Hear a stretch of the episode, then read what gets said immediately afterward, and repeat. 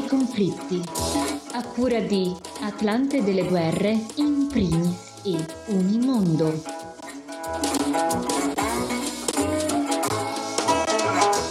Benvenuto, benvenuta a Un camper nei conflitti realizzato da una collaborazione di Associazione Culturale in Primis, Atlante delle Guerre dei Conflitti e Unimondo, un podcast settimanale che si pone l'idea di raccontare cosa accade nel mondo con approfondimenti dedicati alle notizie di esteri che spesso sono trascurate nei grandi media internazionali.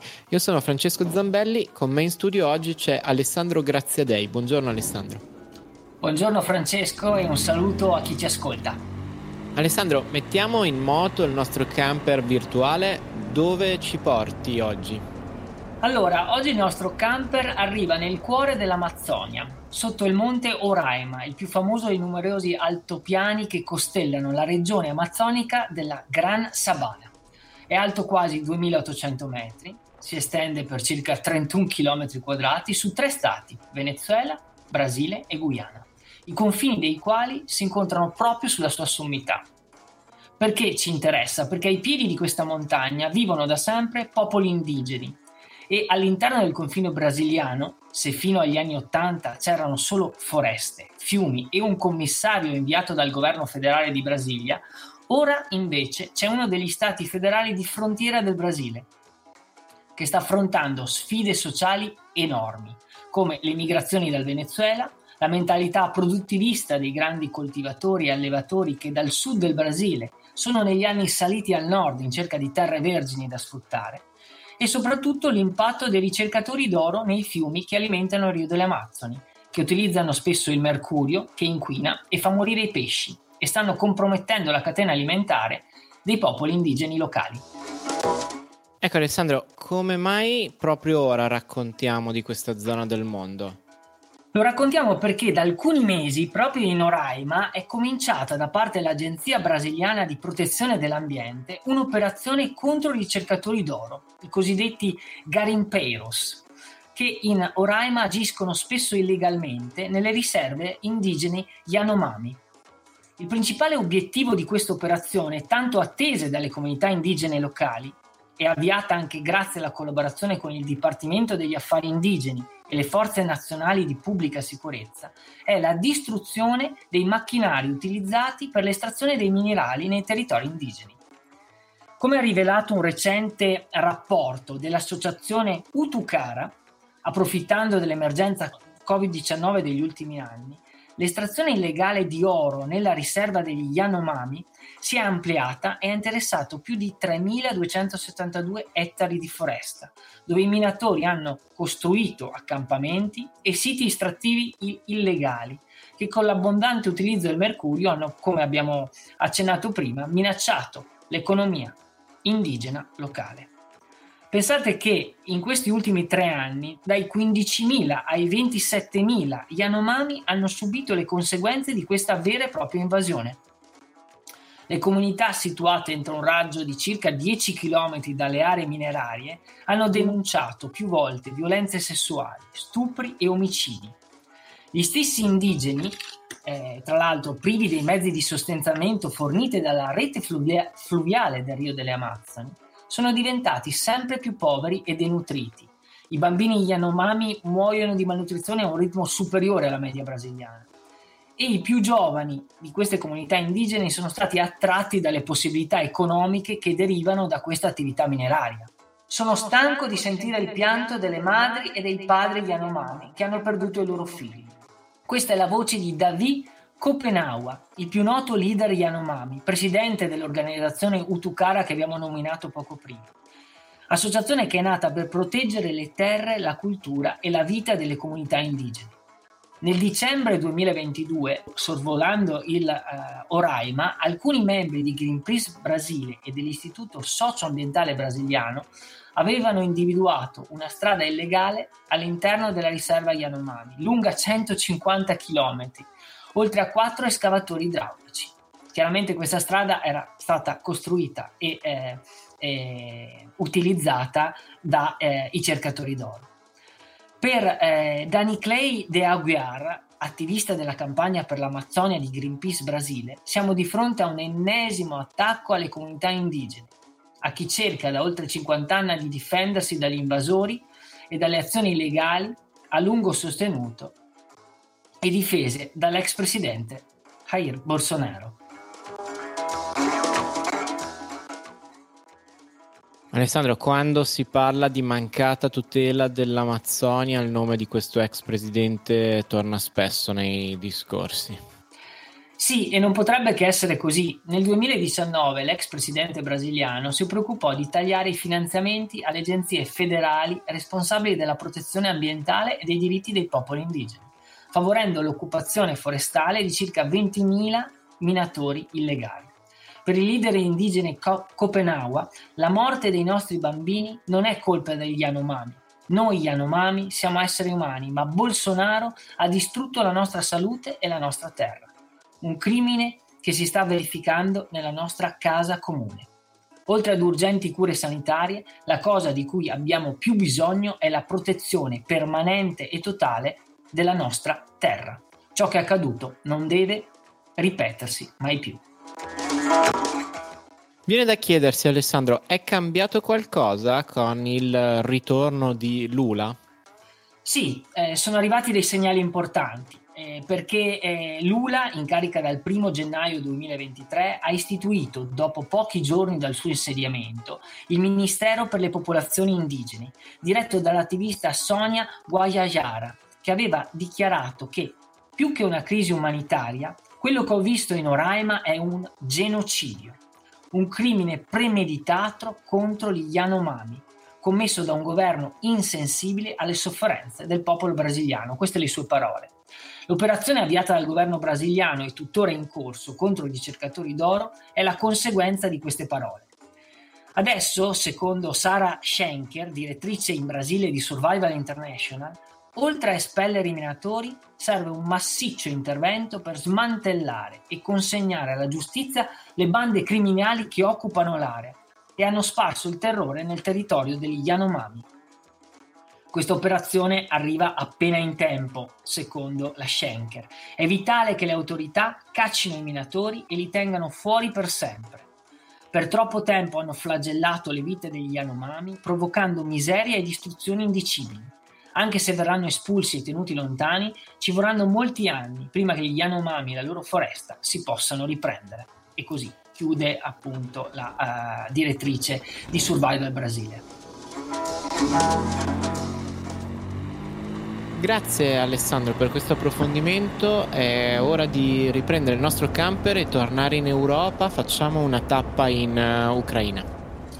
Sì, eh, siamo in Ucraina perché oltre alle migliaia di vittime militari e civili e, e i danni alle infrastrutture, tra le vittime di questo conflitto eh, c'è l'ambiente e in particolare il suolo, il suolo agricolo e fertile e produttivo, eh, conosciuto un po' in tutto il mondo, no? il granaio d'Europa si chiamava.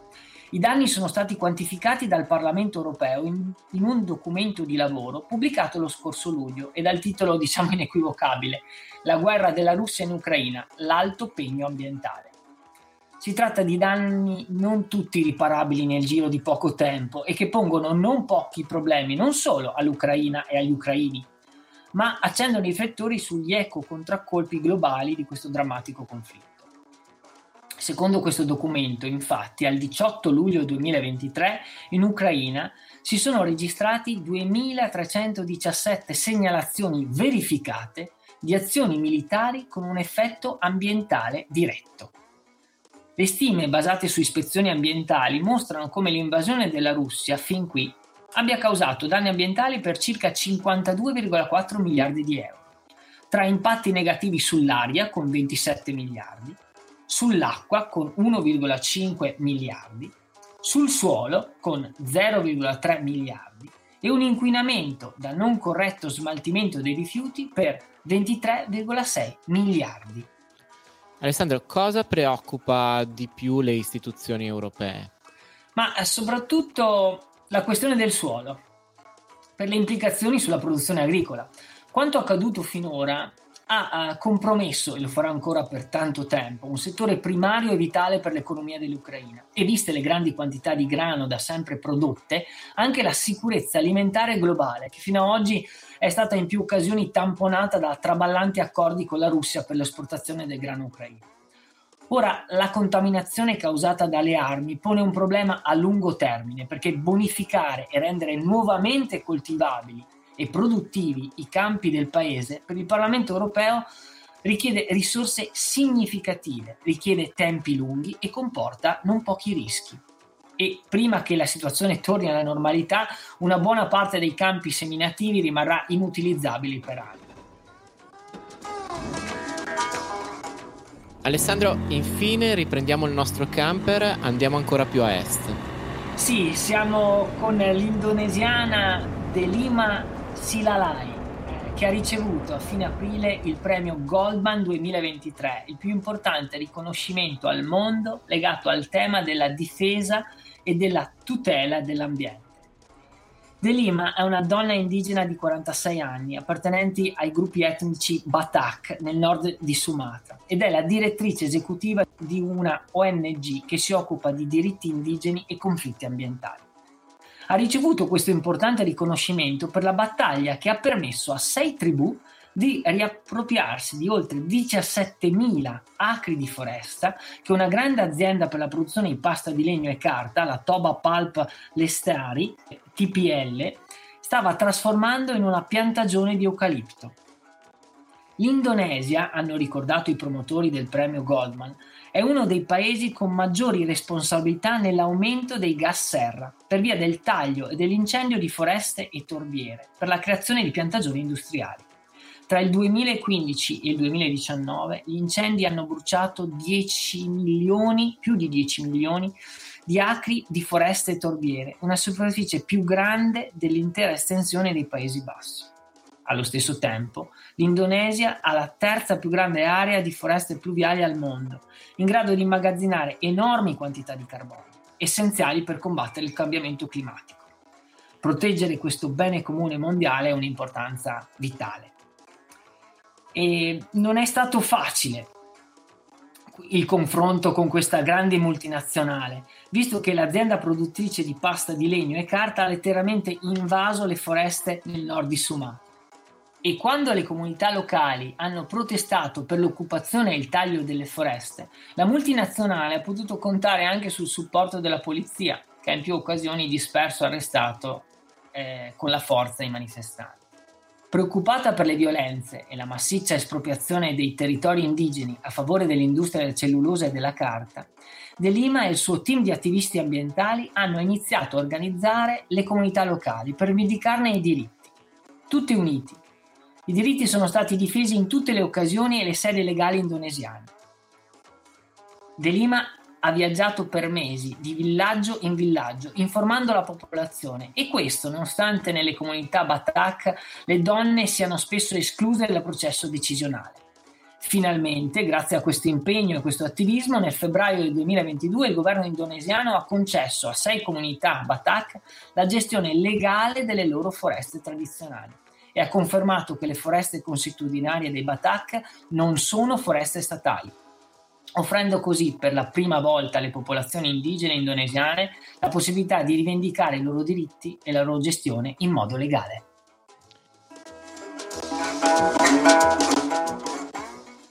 Grazie mille Alessandro, grazie a lei per eh, la puntata di oggi di Camper nei conflitti che termina qui la linea alla rubrica di Amedeo Rossi dedicata alla Palestina. Noi ci risentiamo tra sette giorni.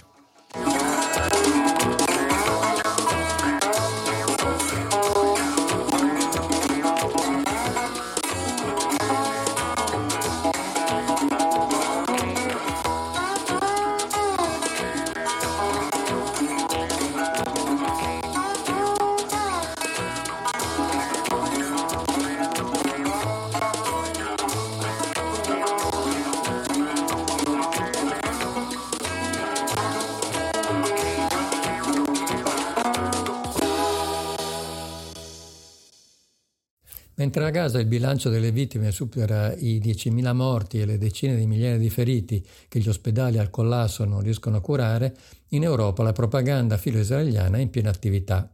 Il vice primo ministro tedesco Robert Habeck, esponente dei Verdi, ha affermato che la sicurezza di Israele è essenziale per noi come paese.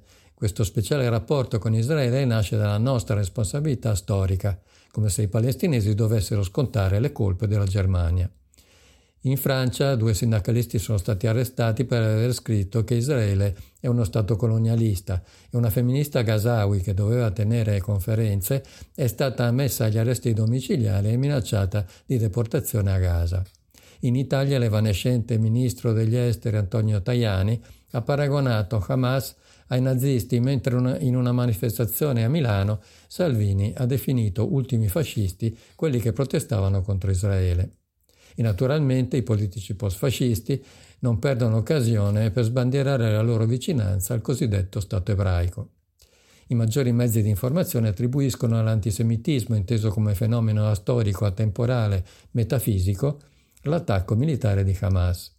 Nessun accenno al blocco israeliano contro Gaza in atto dal 2007, alla crisi umanitaria che ne è derivata, alle sanguinose operazioni militari di Israele che hanno devastato la striscia. L'altro argomento è sempre citato è che eh, Israele sarebbe un paese democratico e che l'operazione militare libererà i palestinesi dalla dittatura, tra virgolette, di Hamas. Viene sistematicamente ignorato il fatto che, come ha detto lo stesso Netanyahu, Israele non è uno Stato per tutti i suoi cittadini e che pratica la parte, come denunciato dalle principali ONG internazionali israeliane. Aveva ragione Goya, il sonno della ragione genera mostri.